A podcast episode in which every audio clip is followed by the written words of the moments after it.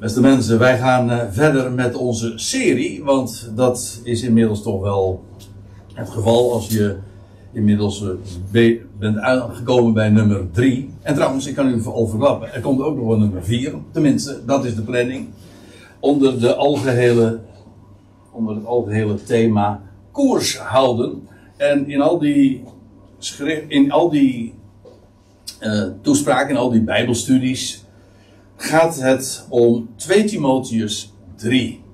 En we zijn begonnen met het lezen, met te lezen uit eh, vanaf vers 1. En ja, we gaan door tot aan het einde van dat hoofdstuk.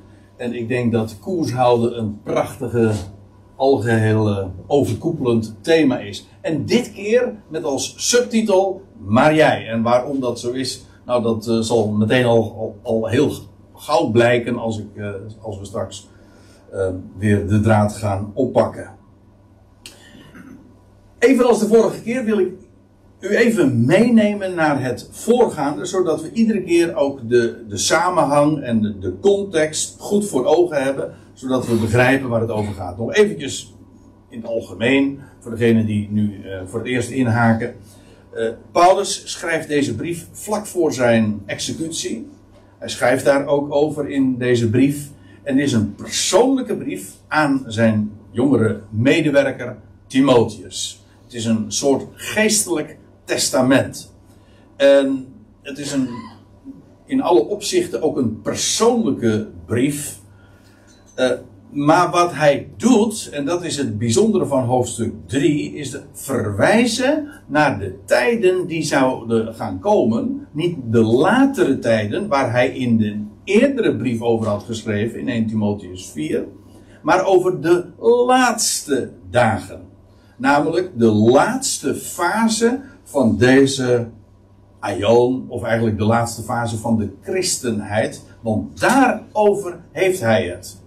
Als hij een beschrijving geeft van de wereld in de laatste dagen, dan heeft hij het specifiek over wat de christelijke wereld heeft. Dat blijkt heel duidelijk. Ook dat wil ik nog even laten zien. Maar eh, zonder al te veel toelichting eh, ga ik eerst nog even het voorgaande dus voorlezen. En nou, dan haken we vanzelf aan bij, eh, bij wat is het, vers 9 of 10, waar we dan verder gaan. Oké, Paulus schrijft dan dit. Wie weet dit echter, schrijft hij aan Timotheus dus, dat in laatste dagen gevaarlijke tijden zullen zijn. Want de mensen zullen zijn liefhebbers van zichzelf, liefhebbers van geld, arrogant, pochers, lasteraars, voor ouders ongezeggelijk, ondankbaar, niet integer, zonder natuurlijke genegenheid, onverzoenlijk, verdachtmakers, onbeheerst, onhandelbaar en zonder genegenheid voor het goede. Verraders, overhaast, beneveld, meer liefhebbers van genot dan van God. Ja, en nog eventjes ter toelichting. Het is met name. Oei. Ik wou zeggen, joh, wat is er nou gebeurd? Is er een vers weggelopen? Maar er is inderdaad in deze projectie weg, iets weggelopen. Want vers 5, dat, al, dat was juist van belang. Nou, dan lees ik hem gewoon eventjes voor uit de NBG-vertaling. Ehm, die had ik dus moeten projecteren. Dat komt op internet nog wel goed hoor. Maar in vers 5 staat dan: die met een schijn of met een vorm van goede verering of van eerbiedigheid. In de, de NBG-vertaling staat dit: die met een schijn van godsvrucht de kracht daarvan verlogend hebben. Houd ook deze op een afstand. Dat is van belang eigenlijk, want ik wilde juist dat vers ook even eruit lichten om daarmee aan te geven dat de wereld die hij hier beschrijft, niet zomaar de wereld in het algemeen, in, uh, in het groot is, maar de christelijke wereld, of wat daarvoor doorgaat. Ze hebben een vorm van godsvrucht, een schijn, maar de kracht ervan hebben ze gelogen. Ze kenden het wel, maar ze logen het nu. En wat er overblijft is een vorm, een schijn, een omhulsel. Maar uh, het lijkt erop, maar ook eh, niet meer dan dat. De inhoud eh, staat haaks op dat wat men voorgeeft. En dat is wat met name dan ook eh, van belang is voor het verstaan. Het ga, hij heeft het dus, wat die tijden zo gevaarlijk maakt, die laatste fase, is dat het een christelijke wereld is die een schijn nog heeft, maar eigenlijk gewoon compleet, ja, wat wij zouden zeggen, seculier heidens is geworden. Compleet. Eigenlijk is deze beschrijving ook, met al die uh, eigenschappen die ik opzonde, haast vermoeiend om het uh, allemaal zo voor te lezen. Heel uh, kwalijk, maar het is de beschrijving die als twee druppels water lijkt op de beschrijving die Paulus geeft in Romeinen 1 over de wereld zonder God. Goed, nou, vers 5. Uh, ik moet er dan maar even bij denken. En dan ga ik verder in vers 6. Dat is wat trouwens wat we de vorige keer hebben besproken.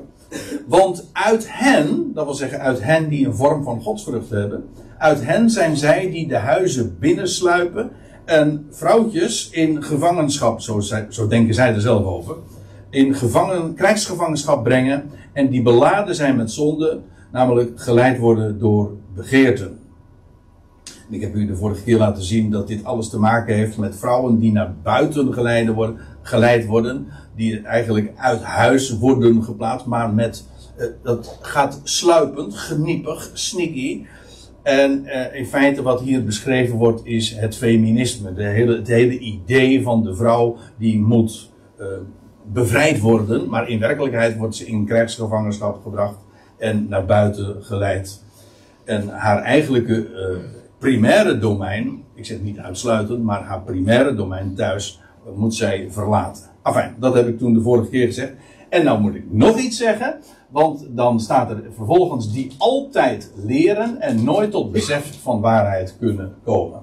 En dan moet ik even iets rechtzetten, wat ik de vorige keer echt fout heb verteld.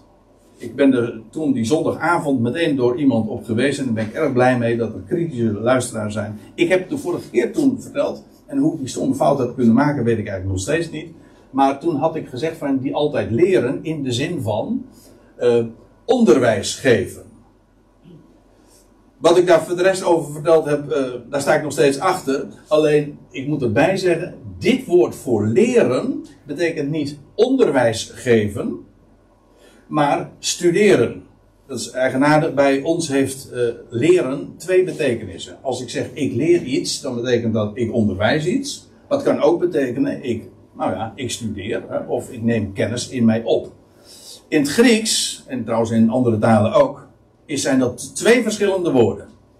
En ik ben zo uh, misleidend geweest, dat geef ik bij deze dus toe, maar uh, met, met de beste bedoelingen, dus dat weer wel. maar in ieder geval om aan te geven dat hier uh, sprake zou zijn van onderwijs geven. Dat is dus niet het geval en dat had ik al eventjes in de voorgaande in de PowerPoint had ik al gecorrigeerd. Maar ik wil bij deze ook expliciet nog eventjes zeggen. Dat wat ik toen daarover zei, over dit woord, was niet correct. Het gaat mij gewoon, ik wil u de waarheid vertellen en niet iets op de mouw spelden. Dus mocht ik dat wel gedaan hebben, dan heb ik dat bij deze, hoop ik, goed rechtgezet. Goed, uh, die altijd maar studeren, maar zegt uh, Paulus dan, uh, dat, dat, kun je, dat is wel mooi. Maar als je dan toch niet tot besef van waarheid komt, en ook zelfs niet kan komen, omdat het uitgangspunt niet deugt, ja, dan, uh, dan leidt dat dus nog tot niks. Zoals, ik lees verder, echter Jannes en Jambres, die Egyptische tovenaars uh, uit het boek Exodus. Mozes, zoals echter Jannes en Jambres Mozes weerstonden, zo weerstaan ook deze de waarheid. Mensen van wie het denken bedorven is, ondeugdelijk omtrent het geloof. Maar, en dat is het laatste wat we de vorige keer hebben gezien, zij zullen niet verder vorderen, want hun dwaasheid zal overduidelijk zijn aan allen, zoals het ook bij genen werd. Dat wil zeggen, zoals ooit bij eh, Jannes en Jambres, die vorderden in, in aanvang wel, maar uiteindelijk vielen ze door de mand. En hun dwaasheid, de onterechte claims die ze hadden, ja, die, uh, die werden door, uh, doorgeprikt hè, als uh, met een speld in een ballon en dan blijft er uiteindelijk dus niks van over. En, en ik heb de vorige keer ook gezegd, het gaat hier dus over die schijn van godsvrucht, die steeds meer zal vorderen, maar uiteindelijk zal de christelijke wereld gewoon imploderen haast. Het is, de dwaasheid zal aan allen overduidelijk worden. Het wordt zo onmiskenbaar dwaas dat de wereld zegt, wat, waar gaat dit over? Ik, ik wilde nog wel uh, één ding uh, bij zeggen, maar ook nog eens accentueren. Dit is een generalisatie. Dat wil zeggen, dit gaat over de christelijke wereld in het algemeen. Over men. Dit gaat dus niet over individuele gevallen of uitzonderingen, want die zijn er, godzijdank, vele. Maar in het algemeen is dit een beschrijving, zo zet Paulus het neer, als uh, ja, de wereld die een, van die wereld die een schijn heeft van eerbied, maar het is het niet. En dat maakt die tijden zo gevaarlijk, want je zou er zomaar gemakkelijk in meekomen, in meegaan en meegesleurd worden. Want ja, dat, zo gaat dat als iets heel massaal is en iedereen gaat erin mee. Ja, probeer je dan nog maar eens uh, daarvan te onderscheiden. Maar uh, dit is dus feitelijk vers 9. Uh, het eindstation.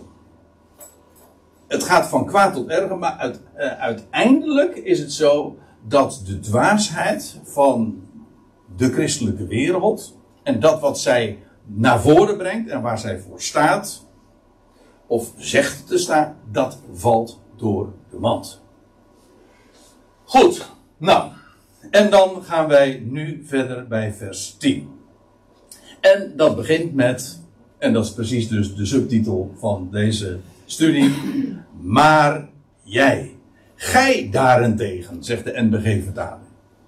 En dat is een, een uitdrukking, of een frase, die Paulus in deze brief diverse keren gebruikt. Maar jij. En eh, dat duidt natuurlijk heel sterk op een, op een contrast. Maar jij.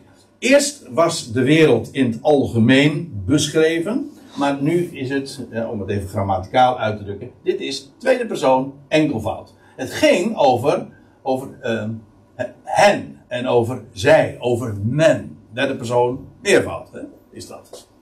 Dus de ene tegenover ja, het grote geheel. En dan zegt Paulus, maar jij. En ja, ik, ik vond dit plaatje en die vind ik wel heel aardig. En soms zegt een plaatje meer dan duizend woorden. En dat is uh, uh, dit plaatje. Kijk, de, hele meute gaat een, ja, links. Dat is trouwens ook wel aardig. Maar ik weet niet of degene die dit plaatje gemaakt heeft. daar ook aan gedacht heeft. Die gaat links. En u weet, dat is de weg van de dwaas. Nee, dus geen politiek statement trouwens hoor. Hoewel het dat had kunnen zijn. Dat moet ik er ook weer bij zeggen. Maar. Uh, hier die ene, dat, is een wappie, hè? Nee. Nee, ik zeg, het is een snappie. Die, uh, die vind ik veel mooi. Uh, wappie, hoezo wappie? Dat is de enige die het begrijpt, zeg maar, in het grote geheel. Dat is trouwens, uh, ik moet er ook nog bij zeggen, geen verdienste of zo. Want ik vind dat, dat lampje vind ik ook leuk. Hè? Dat duidt op verlichting. Ja, je wordt verlicht. Hè? En ja, waar, waar hebben we het dan over? Nou, dat zal vooral de volgende keer heel goed uit de verf komen, denk ik. Dat is, dan hebben we het over de schrift. Want de schrift, het woord van God, dat verlicht de ogen en het hart. En dat geeft zicht, uitzicht, perspectief. En dat zorgt er ook voor dat je dus precies de andere kant op gaat. Maar ik zal u dit vertellen, het is prachtig hè. Om zo'n goudvis te zijn, bij wie het licht is opgegaan. Maar ik zal u dit vertellen, dat is de andere kant. Het is ook een verrekte moeilijke positie. Om tegen de stroom in te gaan, uh, heeft iets spannends. Dat is dynamisch. Uh, never a dull moment, zeggen we, zeg je dan. Hè? Want ja, je moet voortdurend uh, is het, uh, ben je eigenlijk in de ogen zeker van anderen, trouwens in je eigen beleving ook, tegendraads. Uh, in de ogen van al deze vissen is deze verschrikkelijk eigenwijs. Dus dat maakt het niet leuk. Als, je, als, als dat de impressie is die je op anderen hebt, maakt. Om, om zo bevonden te worden dat jij uh, tegen draads bent en dat je, al, dat je ze überhaupt opvalt. Voor heel veel. Denk bijvoorbeeld aan jonge mensen. In het algemeen geldt het al ook, want mensen zijn kuddedieren. Broer Dirk had het de vorige keer al er even over. Waar zit je? Oh ja, ja, heel bescheiden achterin. Dat is echt typisch Dirk.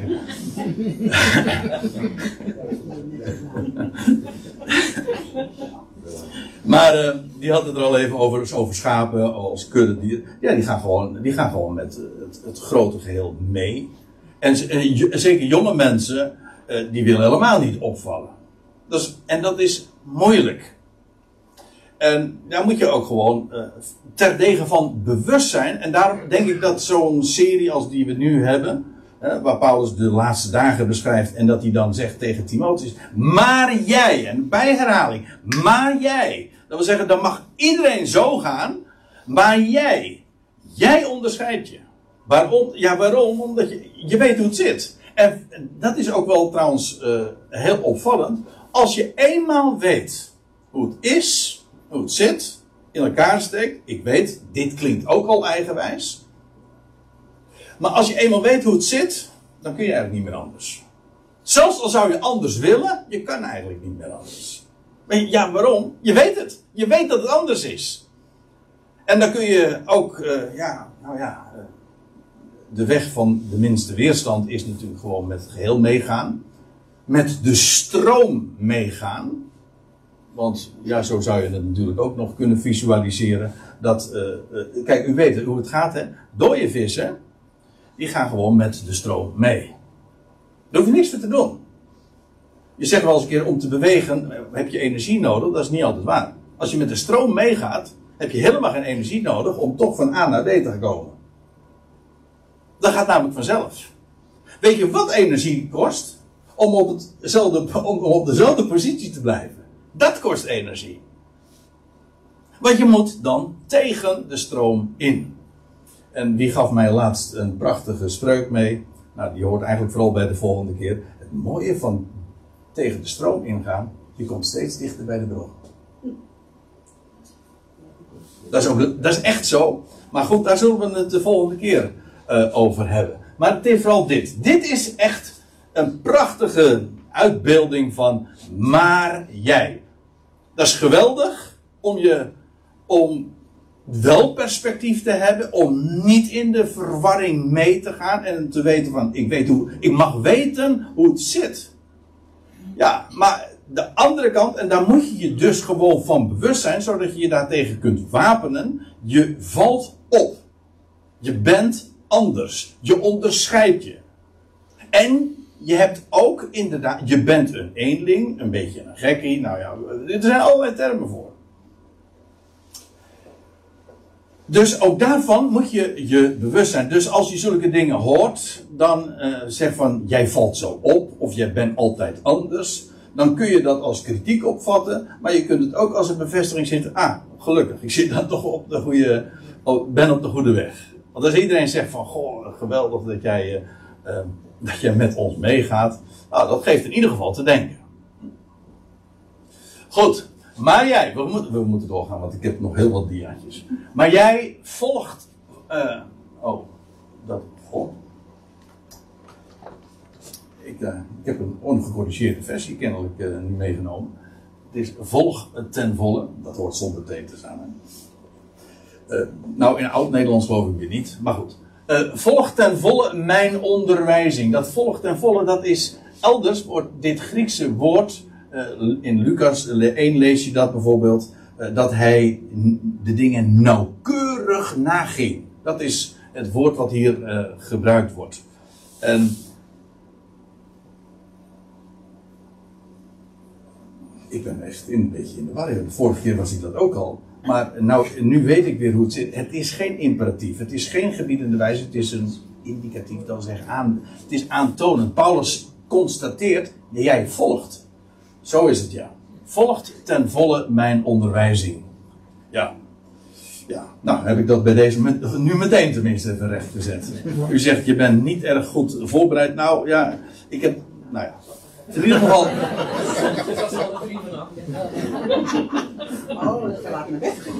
ja, nou dit, het klopt wat Petra nu zegt. Want eh, ik, eh, ik heb inderdaad, juist gisteren, dacht ik, eh, ik dacht dat dit een gebiedende wijs is. Volg ten vo- dat tegen Timotheus gezegd wordt, jij moet ten volle mijn onderwijzing volgen. Maar dat blijkt dus niet een gebiedende wijze zijn, maar een aantonende wijze, ja. Maar goed, dat was ik even vergeten, dat heb je als het al later wordt. Hij, wat Paulus dus feitelijk zegt, is: jij volgt ten volle, nauwkeurig, met precisie mijn onderwijzing. Hij stelt dat dus gewoon vast van Timotheus. Dat, daarom vertrouwt hij Timotheus ook zoveel toe. En kan hij hem ook daadwerkelijk als zijn, zijn, zijn erflater en als zijn eh, meest nauwgezette medewerker beschouwen. Volg, jij volgt ten volle, eh, op de voet volg jij mijn onderwijzing. Gek hè? Wij zeggen dan eh, dat leer niet zo belangrijk is, maar het eerste wat Paulus noemt, en hij gaat een heleboel dingen noemen over wat Timotheus doet en waarin hij Paulus op de voet volgt en nagaat, maar het eerste wat hij noemt is mijn onderwijzing, mijn leer. Ja, nu wel in de zin van dat wat ik leer. De inhoud namelijk ook van mijn onderwijs. Dat staat voorop. Wat Paulus onder de natieën mocht verkondigen, wat aan hem was bekendgemaakt, wat hij zou vertellen, wat specifiek ook aan ze zeggen van, ach, leer is niet zo belangrijk. Leer is het allerbelangrijkste. Dat wat geleerd wordt, het onderwijs. Paulus zegt het ook, zet het voorop. Dat wat hij onderwijst is namelijk dat wat hij van de Heer zelf vernomen had. En dat staat voorop. En Paulus zegt tegen Timotheus, jij volgt dat ten volle, nauwkeurig, op de voet. Eh, mijn onderwijzing, dus mijn leer. Maar ook de wijze van doen. Mijn hele stijl. De wijze waarop ik het, de dingen leer. En een van de dingen die hij bijvoorbeeld in zijn brieven ook naar voren brengt. Is dat Paulus nooit een beroep deed. Dat was dus een, zijn stijl. En hij zegt ook, hij beschouwde dat ook als een etalage van het evangelie. Om nooit een beroep te doen op ander in die zin te bedelen of dat hij zou onder- ondersteund zou moeten worden. Hij zet zichzelf daarin ook, onderscheidt zich van zoveel collega's, zegt hij dan in de, in de Korinthebrief onder andere. eh, die juist wel om geldelijk gewin bezig waren. Hij zegt, eh, dit was niet zijn stijl. En Paulus zegt tegen Timotheus: Jij volgt dat. Mijn onderwijs, maar ook mijn hele stijl, mijn wijze van doen. De bedoeling ook. Paulus' motieven is. en Paulus' motief is nooit geweest om zichzelf op de voorgrond te plaatsen. Nou ja, eh, hij zegt in de Korinthebrief, in de tweede Korinthebrief van. eh, hij verontschuldigt zich min of meer ook voor het feit dat hij nou niet echt een eh, geweldige spreker was. Dat werd ook van hem gezegd van ja, zijn brieven zijn indrukwekkend, maar eh, zijn spreken betekent niet veel. Maar daar ging het Paulus ook niet. Paulus wilde geen indruk maken, ook waar hij wel indruk in kon maken is gewoon zijn enorme academische vorming. Ik bedoel, hij had in de Joodse wereld, maar ook hoe hij op de hoogte was van de filosofie, et cetera. Maar Paulus ging het niet om indruk te maken, om te imponeren met, met zichzelf. Nee, het ging hem, dat lees je prachtig in de tweede Korinthebrief hoofdstuk 4, dat hij zegt, het gaat mij om één ding, en dat is de waarheid te vertellen. Dat is het enige wat werkelijk interessant is. De waarheid van God. Want de waarheid maakt vrij. De waarheid heeft kracht. De waarheid blijft ook staan. Als iets waar is, dan is het vandaag waar, maar morgen ook. En overmorgen ook. Het staat namelijk. Leugen niet. Van leugen zijn er zoveel en dat beweegt voortdurend. Dat is juist karakteristiek van leugen. Van waarheid is er ook maar één. Als ik, als ik vraag van uh, 5 plus 5, dan is er maar één waar antwoord. van leugenachtige antwoorden zijn er vele. In feite oneindig. Kijk, dat is waarheid. En Paulus zegt, het gaat om waarheid. En de waarheid, ja, die is ook controleerbaar. Hij bracht de schriften en hij gaf ook altijd, hij bewees vanuit de schriften. Zodat mensen zelf konden controleren of het waar was.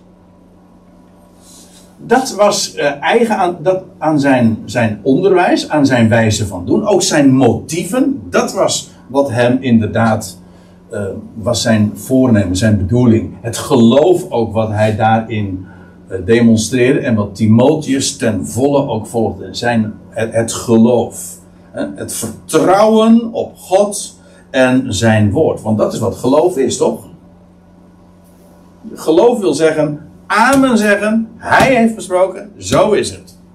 Dat voel ik misschien niet, dat zie ik. Vertrouwen heeft altijd met, te maken met iets wat je niet kan zien. Als ik zeg, ik vertrouw iemand, dan vertrouw je iemand op zijn woord, of haar woord, terwijl je het niet uh, in die zin uh, kunt controleren in, uh, van, dat je het zelf al ziet. Maar je zegt van nee, hij zegt het. En dus is het zo. Daar vertrouw ik op.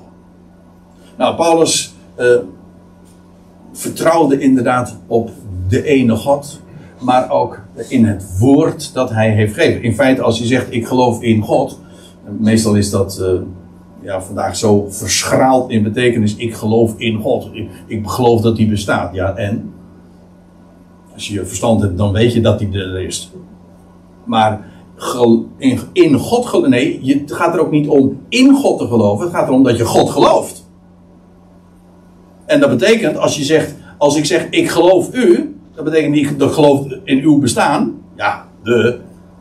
Nee, als je zegt ik geloof in iemand, ik geloof dat wat die persoon zegt waar is. Dat klopt. Dat je daarvan op aan kan, dat je het vertrouwen kunt.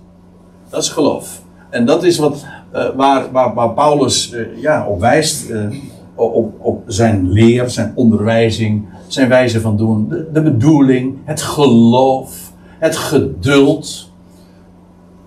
Ja, dat, uh, bijvoorbeeld met anderen. Je kan trouwens ook met uh, jezelf geduld moeten hebben.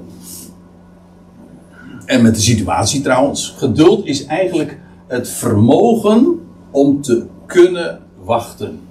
Eigenlijk ook, uh, nog wat positiever gezegd, iets of iemand, een ander, met name, de tijd gunnen.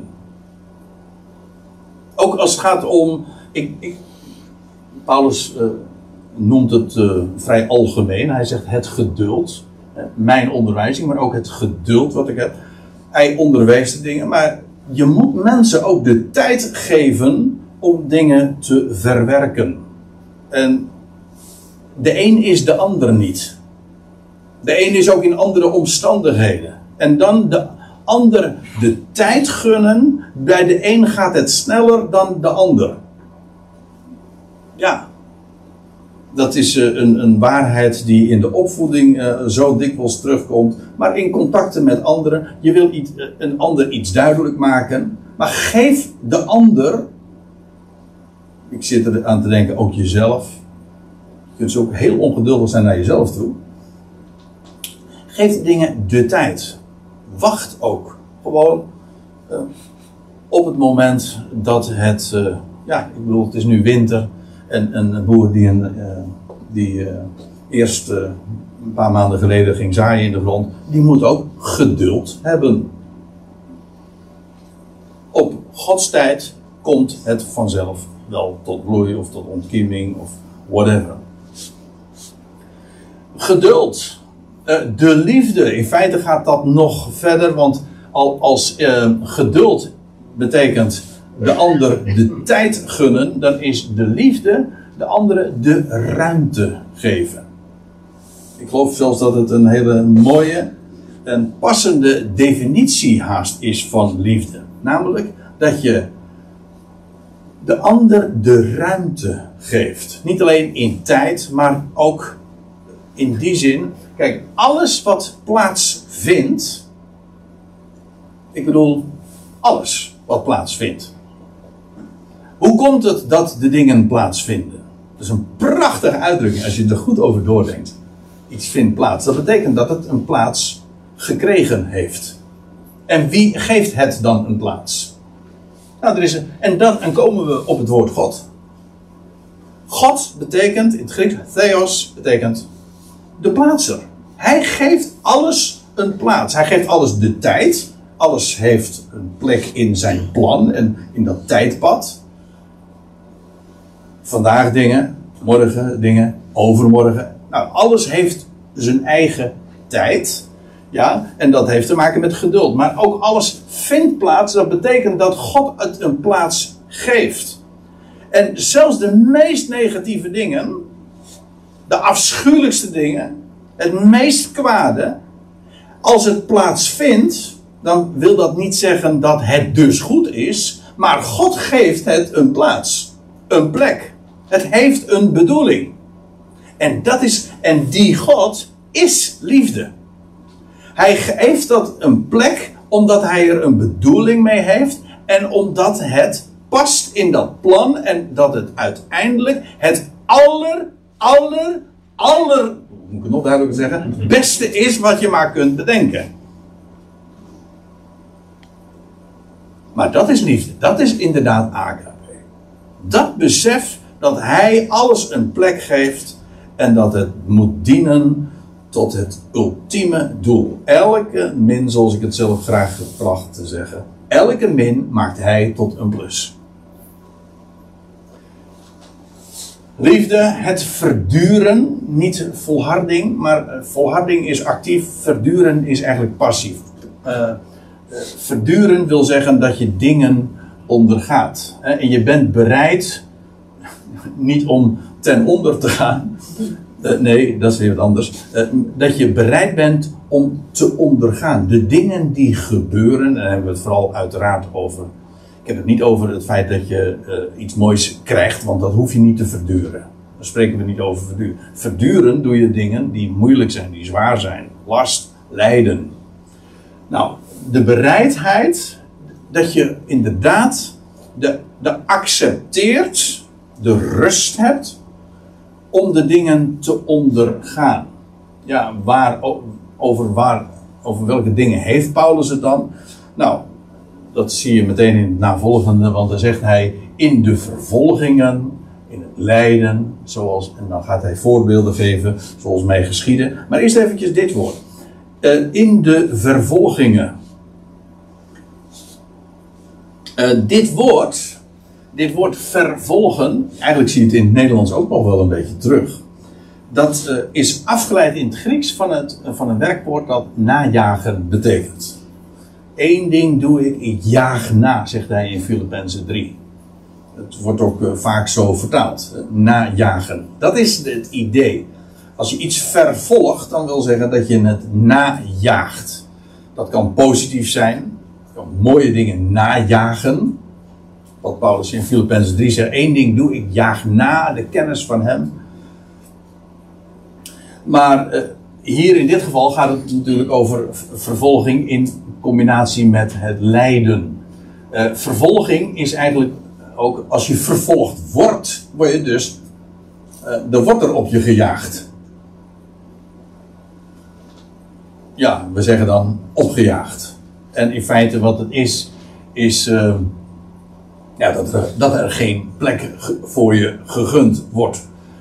Paulus zelf, hij noemt zichzelf eh, bij eh, gelegenheid, eh, als hij terugkijkt op zijn eigen verleden, dan zegt hij: Ik was een vervolger. Paul, Saul, Saul, wat vervolg je mij? Hij vervolgde de Ecclesia, maar, God, maar de Heer zegt vanuit de hemel op de weg naar Damascus tegen Saulus: Saul, Saul, wat vervolg je mij? Zo'n hij ging naar eh, Damascus toe. Hij uh, zijn werk ging hij nu buiten de landsgrenzen. Uh, de tijd ging hij vervolgen. dat wil zeggen, mensen daar in Damascus opjagen. Of gevangen nemen. In ieder geval erachteraan zitten. Dat is, dat is wat vervolgen betekent. En het idee dus bij vervolgen is, ik kom er straks nog eventjes op terug. Maar dat is dat je uh, nagejaagd, opgejaagd wordt. vervolgingen, nou dat dat lijden is, dat lijkt me nogal duidelijk. En Paulus, uh, ze was zelf een, ooit een vervolger. En uh, toen hij eenmaal in zijn kladden was gegrepen door de Heer zelf, toen werd hij consequent en bij, her, nou, bij herhaling, eigenlijk voortdurend in zijn leven is hij vervolgd, opgejaagd. Het zorgde er trouwens ook wel weer voor dat hij overal kwam. Dat is, de andere kant van het verhaal. Als je opgejaagd wordt, opgejaagd blijft worden, dan, dan, dan moet je vanzelf wel weg.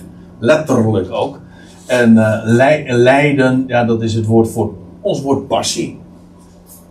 Wat liefde betekent, hè, passie, maar ook het betekent ook lijden. Hè, een passiflora, een lijdensbloem. Maar dat, het is lijden, de, en dat is de, hier in dit geval ook de pijn van miskenning. Je, ik bedoel, hij vertelde de mooiste dingen. Maar Paulus zegt ook iedere keer: Ja, ik ben geroepen om het goede bericht, het evangelie, te vertellen.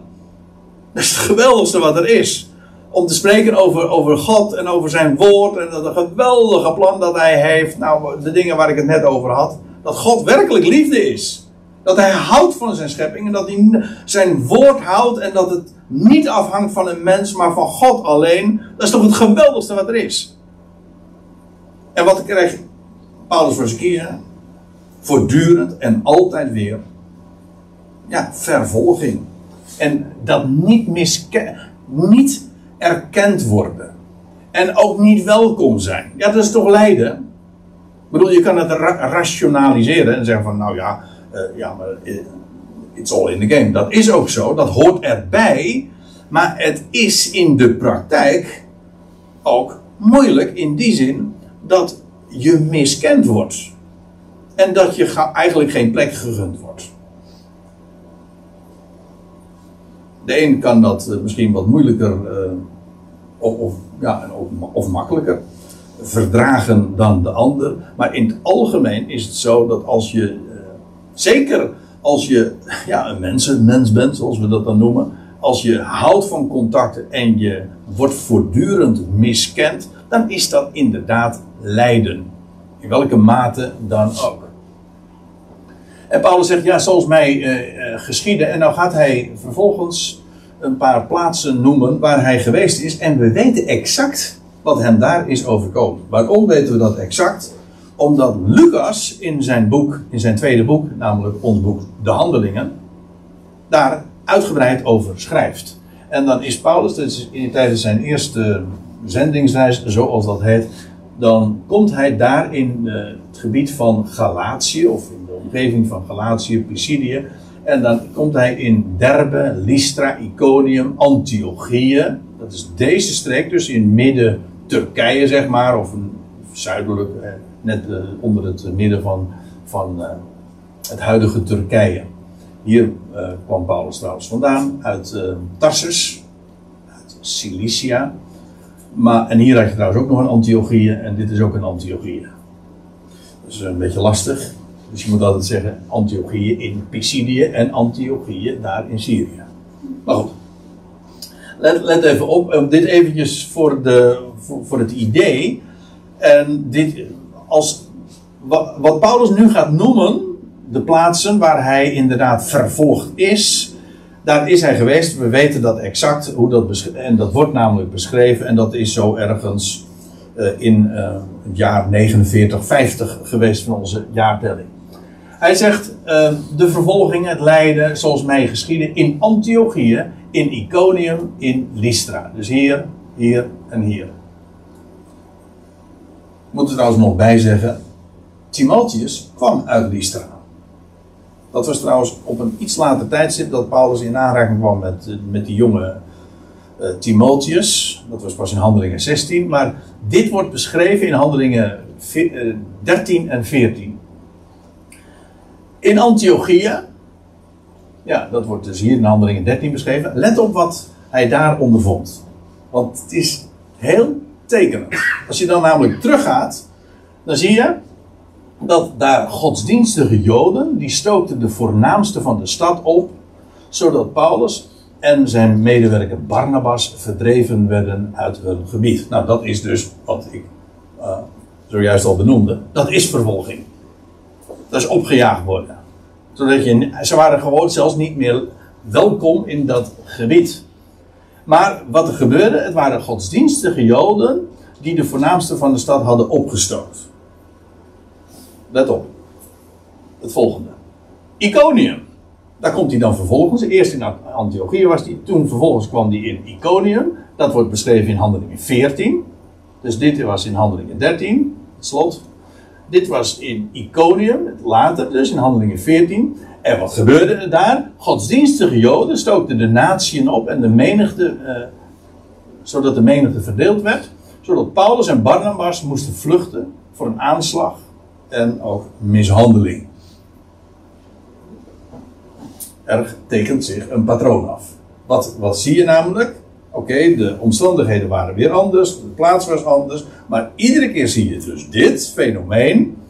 Dat er weliswaar ook dikwijls sprake was van vervolging van de wereld, maar hoe kwam dat? Omdat Paulus in de clinch lag met, nee, ik zeg het verkeerd, omdat Paulus het goede bericht vertelde en godsdienstige Joden, het was de orthodoxie, de godsdienstigheid, die Paulus niet pruimde. En die altijd weer zorgde voor het feit dat hij vervolgd werd. Dat is echt een patroon. En het, Paulus schrijft deze brief aan Timotheus, dan is hij in Rome dus. Maar hoe komt het dat Paulus in Rome terecht is gekomen? U zegt, nou ja, hij is toen gevangen genomen door de Romeinen. En vervolgens door de Romeinen is hij naar de keizer gebracht. En dan zou je zeggen van ja, dat is dus een, een seculiere, een, een, een rechtszaak, een, een, vervolging vanuit de wereld. Ja, maar hoe kwam dat? Omdat hij gevangen was genomen in Jeruzalem door de orthodoxie, door godsdienstigheid. In feite zijn verwanten. Paulus zegt ook, mijn broeders naar vrees. Hij was, zelf, hij was zelf ooit een van hen. En niet de minste. Zo actief. Hij zegt, ik was een ijveraar. Hij zegt, en ik had het verder geschopt. Even mijn eigen woorden, wat hij zegt in Galaten 1. Dan vele van mijn tijdgenoten. Qua kennis, qua ijver. Want het was een fanaat hoor, die Paulus. Hij ging ervoor. Dat was een, hij was... Uh, geweld, hij was, uh, ja, we zeggen dan het beste jongetje van de klas, maar in, in, in, zijn, in, in dat uh, wat hem kwalificeerde, maar ook in zijn ijver. Hij was, uh, hij had zo'n tomeloze energie. Later, hij zegt ook van ik had een tomeloze haat. Dat is waar, maar dat is ook energie. En, maar in ieder geval, waar hij voortdurend tegenaan liep, wat ook altijd weer de vervolging veroorzaakte, dat was de godsdienstigheid. Wat je wel eens ziet, bijvoorbeeld als Paulus, laat ik een één voorbeeld geven. Paulus kwam in Athene, en op de Areopagus, we kennen dat, de geschiedenis, handelingen 17. En dan, nou, dan komen er allemaal filosofen, stoïcijnen, epicureërs en ze worden allemaal genoemd daar. Allemaal die filosofische scholen. En dan eh, gaat hij spreken over de ene God en over de opgestane Jezus. En dan, uh, weet je wat, de, wat, dan de reactie is? Van haat? Nee. Geen haat. Daar was Paulus eigenlijk, om even in de terminologie te blijven, de wappie. Hoe wordt hij genoemd? Een graantjespikker. Een, uh, een bedweter. Ah, hij weet het beter. Maar dat, wat hij daar ontmoette was geen haat, maar onverschilligheid. Hij werd daar gewoon niet serieus genomen. Hij spreekt of opstanding uit de doden. Dat. Alleen het idee al. Voor een filosofie daar in de, in de Griekse wereld die leefde met een onsterfelijke ziel, was dat zo een hopeloos, bizar, krankzinnig idee. Dat, het was ja, dat was dwaasheid. Hij zegt, Paulus zegt ook, wat ik vertel, dat is voor de Grieken dwaasheid, voor de Joden een ergernis. En dat is het verschil. Voor de Griekse filosofie, die zegt van, je bent gek, je spoort niet. Maar op het moment dat hij in een godsdienstige setting komt, vooral en hoe orthodoxer, hoe erger, dan ontmoette hij vooral ja, ergernis. Haat was dan zijn deel. En dan, ja, dan moest hij echt zijn biezen pakken. Dat was structureel het, uh, het verhaal. In Lystra ook weer, ik zei al, dat was uh, die, dat waar Timotheus vandaan kwam. Lystra, Derbe. En ook daar waren het weer de godsdienstige Joden die de natieën hadden omgepraat om Paulus te stenigen. Dat deden ze ook nog, maar goed, dat was weer een verhaal apart. Maar ook daar was het patroon, de godsdienstigheid, of zo u wilt, de orthodoxie, leverde altijd weer het, de minutie op om hem te vervolgen. En nou, dan zegt hij verder in vers 11: uh, Zulke vervolgingen heb ik doorstaan. Dan even mijn.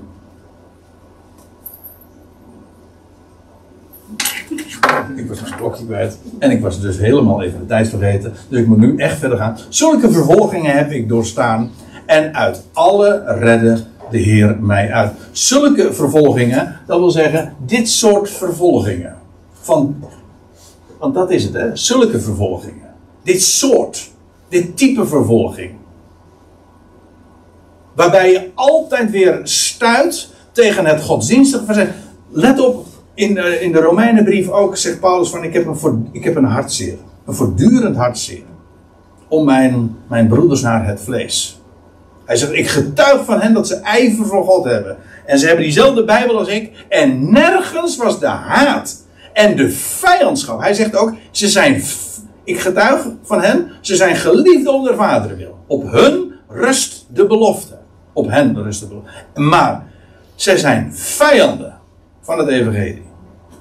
En ik zal u dit vertellen, vandaag is het nog net zo. Ik heb het nu niet alleen maar over, gods, over de Joodse godsdienstigheid, maar over godsdienstigheid in het algemeen. En hoe orthodoxer en hoe bijbelgetrouwer, of wat daarvoor doorgaat, hoe erger het is.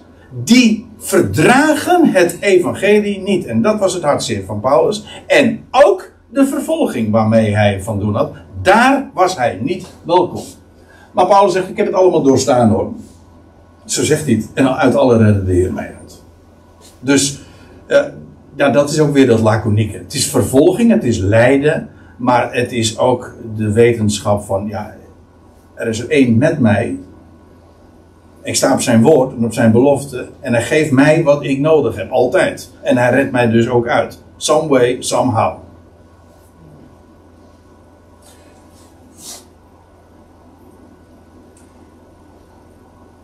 En dan zegt hij in vers 12. En dit is tot dusver het persoonlijk relaas van Paulus. Maar nu zegt hij tegen Timotheus. Ja, maar wacht even, dit is universeel. Hij zegt ook allen die eerbiedig willen leven in Christus Jezus, die zullen worden vervolgd. Allen. Dat is gewoon een, een principe. Een universeel principe. Kijk, hij spreekt hier over het eerbiedig. Dat, dat Griekse woord. Uh, in de MBG-vertaling wordt het weergegeven met godsvrucht. Of godsvruchtig. Het is eigenlijk letterlijk goede verering. Eerbiedig. Eerbied hebben voor de God. Voor de ene, de grote God. En de christenheid heeft een vorm. In de laatste dagen zeker. Een vorm van godsdienstigheid. Nee, pardon, van eerbied. Een vorm van God, een schijn van godsvrucht. Maar Paulus heeft het hier over uh, allen die eerbiedig willen leven. Dus niet een schijn ophouden, nee, echt in eerbied voor God, zijn woord en in Christus Jezus willen leven. En dat heeft dus ook te maken met uitkomen daarvoor. Als je daarvoor leeft, ja, dan kom je daarvoor uit, dan onderscheid je je. Er is één manier om aan vervolging te ontkomen en dat is gewoon incognito te blijven. Dat wil zeggen, je gaat gewoon op in de, in, de massa en je onderscheidt je niet. En, ja, wij zeggen dan, dat wordt meestal wat anders bedoeld, maar uh, dan, je, dan blijf je in de kast. En dan kun je zeggen, ja, je moet uit de kast komen. Tegenwoordig betekent dat je moet je eigenlijke seksuele identiteit moet je gaan miskennen. Maar goed, daar hebben we het nu even niet over. in feite, dat is wat het is. Maar in, eh, het idee van uit de kast komen wil zeggen: kom uit voor je identiteit. Voor wie je, niet wie je voelt, wat je voelt dat je bent. Dat is, dat is niet je identiteit. Ik ben niet wie ik voel. Ik bedoel, ik voel me 30 jaar. Zo zie ik er ook uit natuurlijk. Nou, eerst even een slokje water.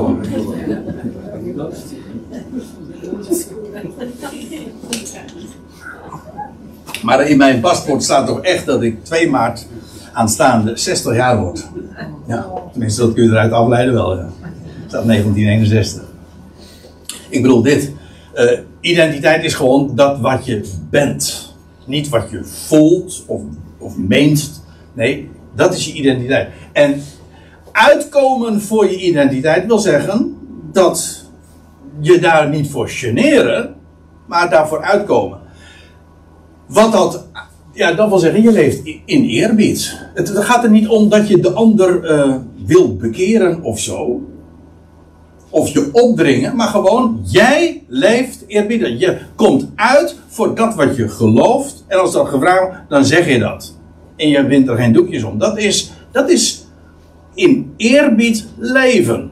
En daarvoor uitkomen. Maar Paulus zegt, ja, uh, dat betekent dus, die zullen worden vervolgd.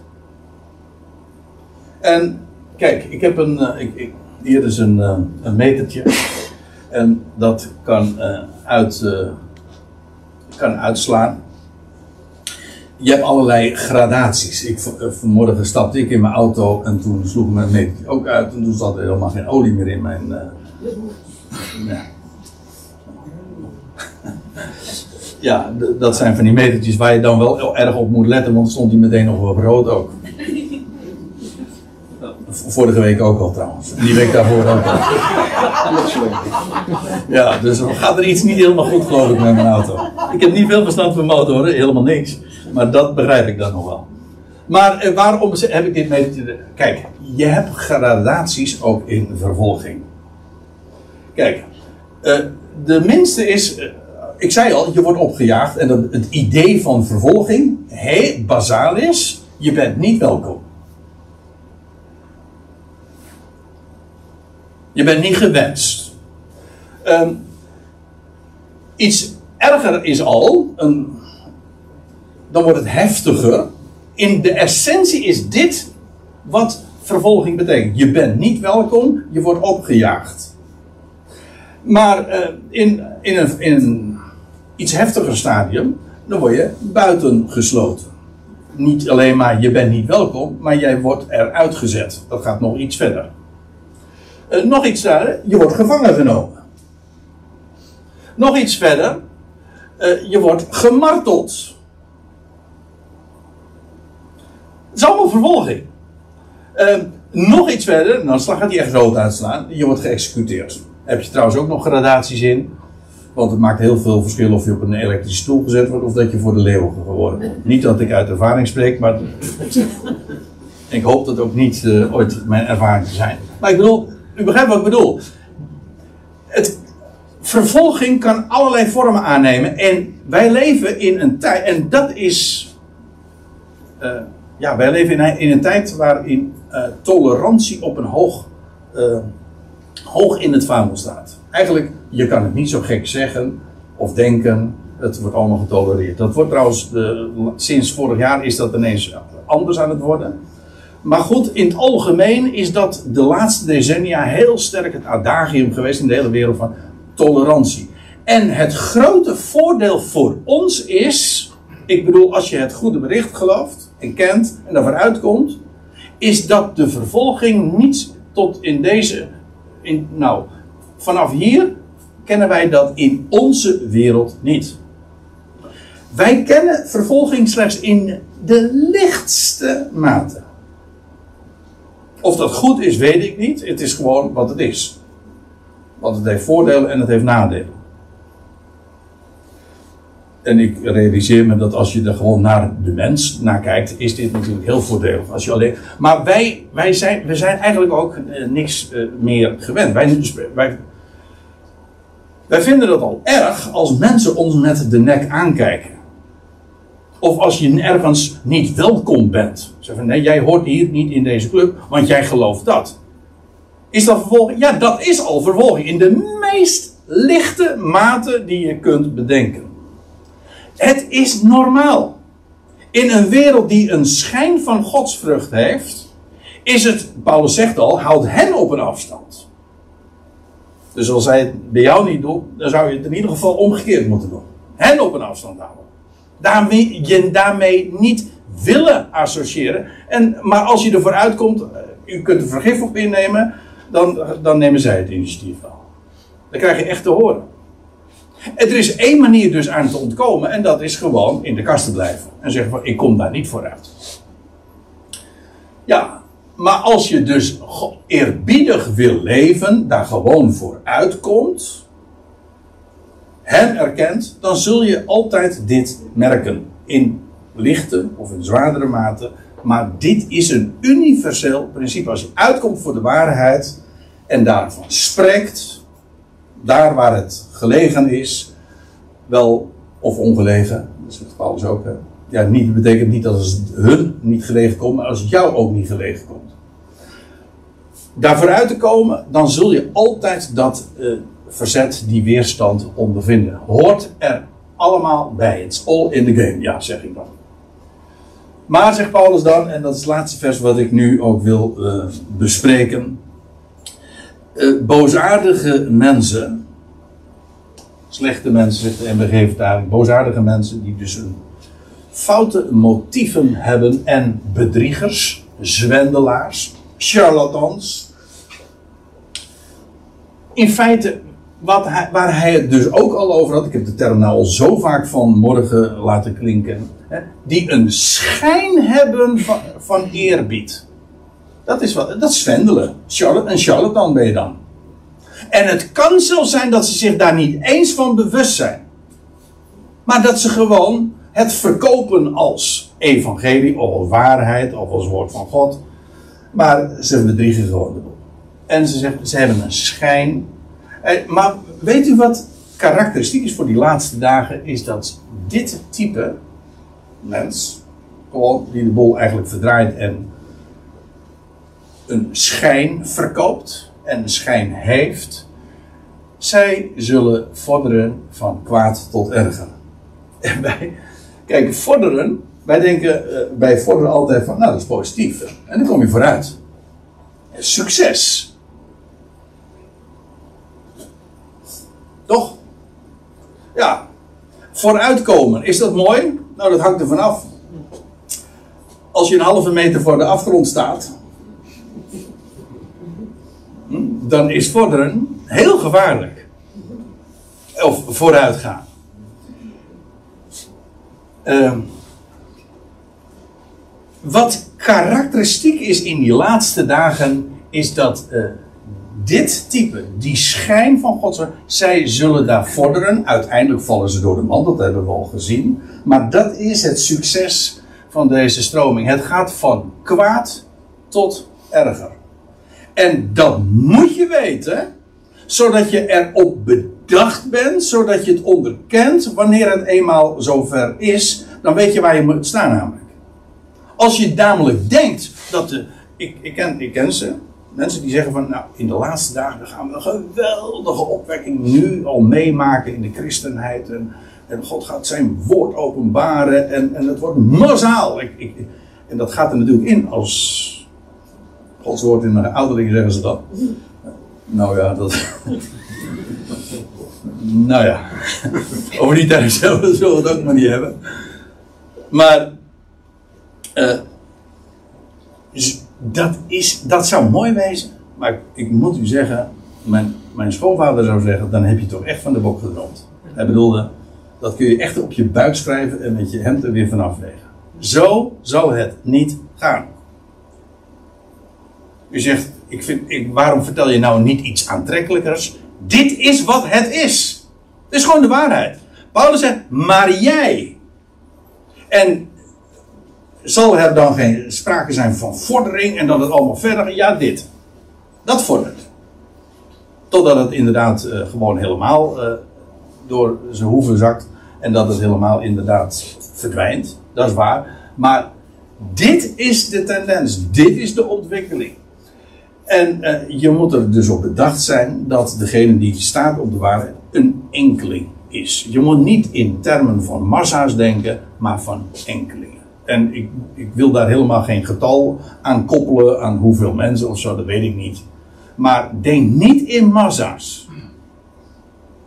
Waarom is dat van belang? Nou, zodat je geen valse voorstellingen daarvan vormt. En dus ook niet te teleurgesteld raakt. Want dat is wat je krijgt. Hè? Als je hoge, te hoge verwachtingen hebt, dan is dat is het beste recept voor frustratie. Ja, want je loopt er tegenaan dat het toch anders blijkt te zijn. Dus we leven een geweldige tijd, zal ik u vertellen, om, om zo enorm veel reden. En met name omdat het nu allemaal zeer aanstaande is dat wat er gaat gebeuren. Het is geweldig omdat de schriften als nooit staan en, en gefundeerd uh, blijkt en het vaste fundament is. Dat maakt deze tijd geweldig. Maar de ontwikkeling in de christelijke wereld, daarvan moet je het niet hebben. Dat is wat Paulus zegt, want hij zegt, ze, zij doen dwalen en ze dwalen. Dat is dus karakteristiek voor die laatste dagen misleiding. Hoe vaak hebben we dat eigenlijk nu al niet eh, vastgesteld? Misleiding. Dwaling. Ze doen dwalen en ze zetten je op het verkeerde spoor. Ze vertellen je de foute dingen.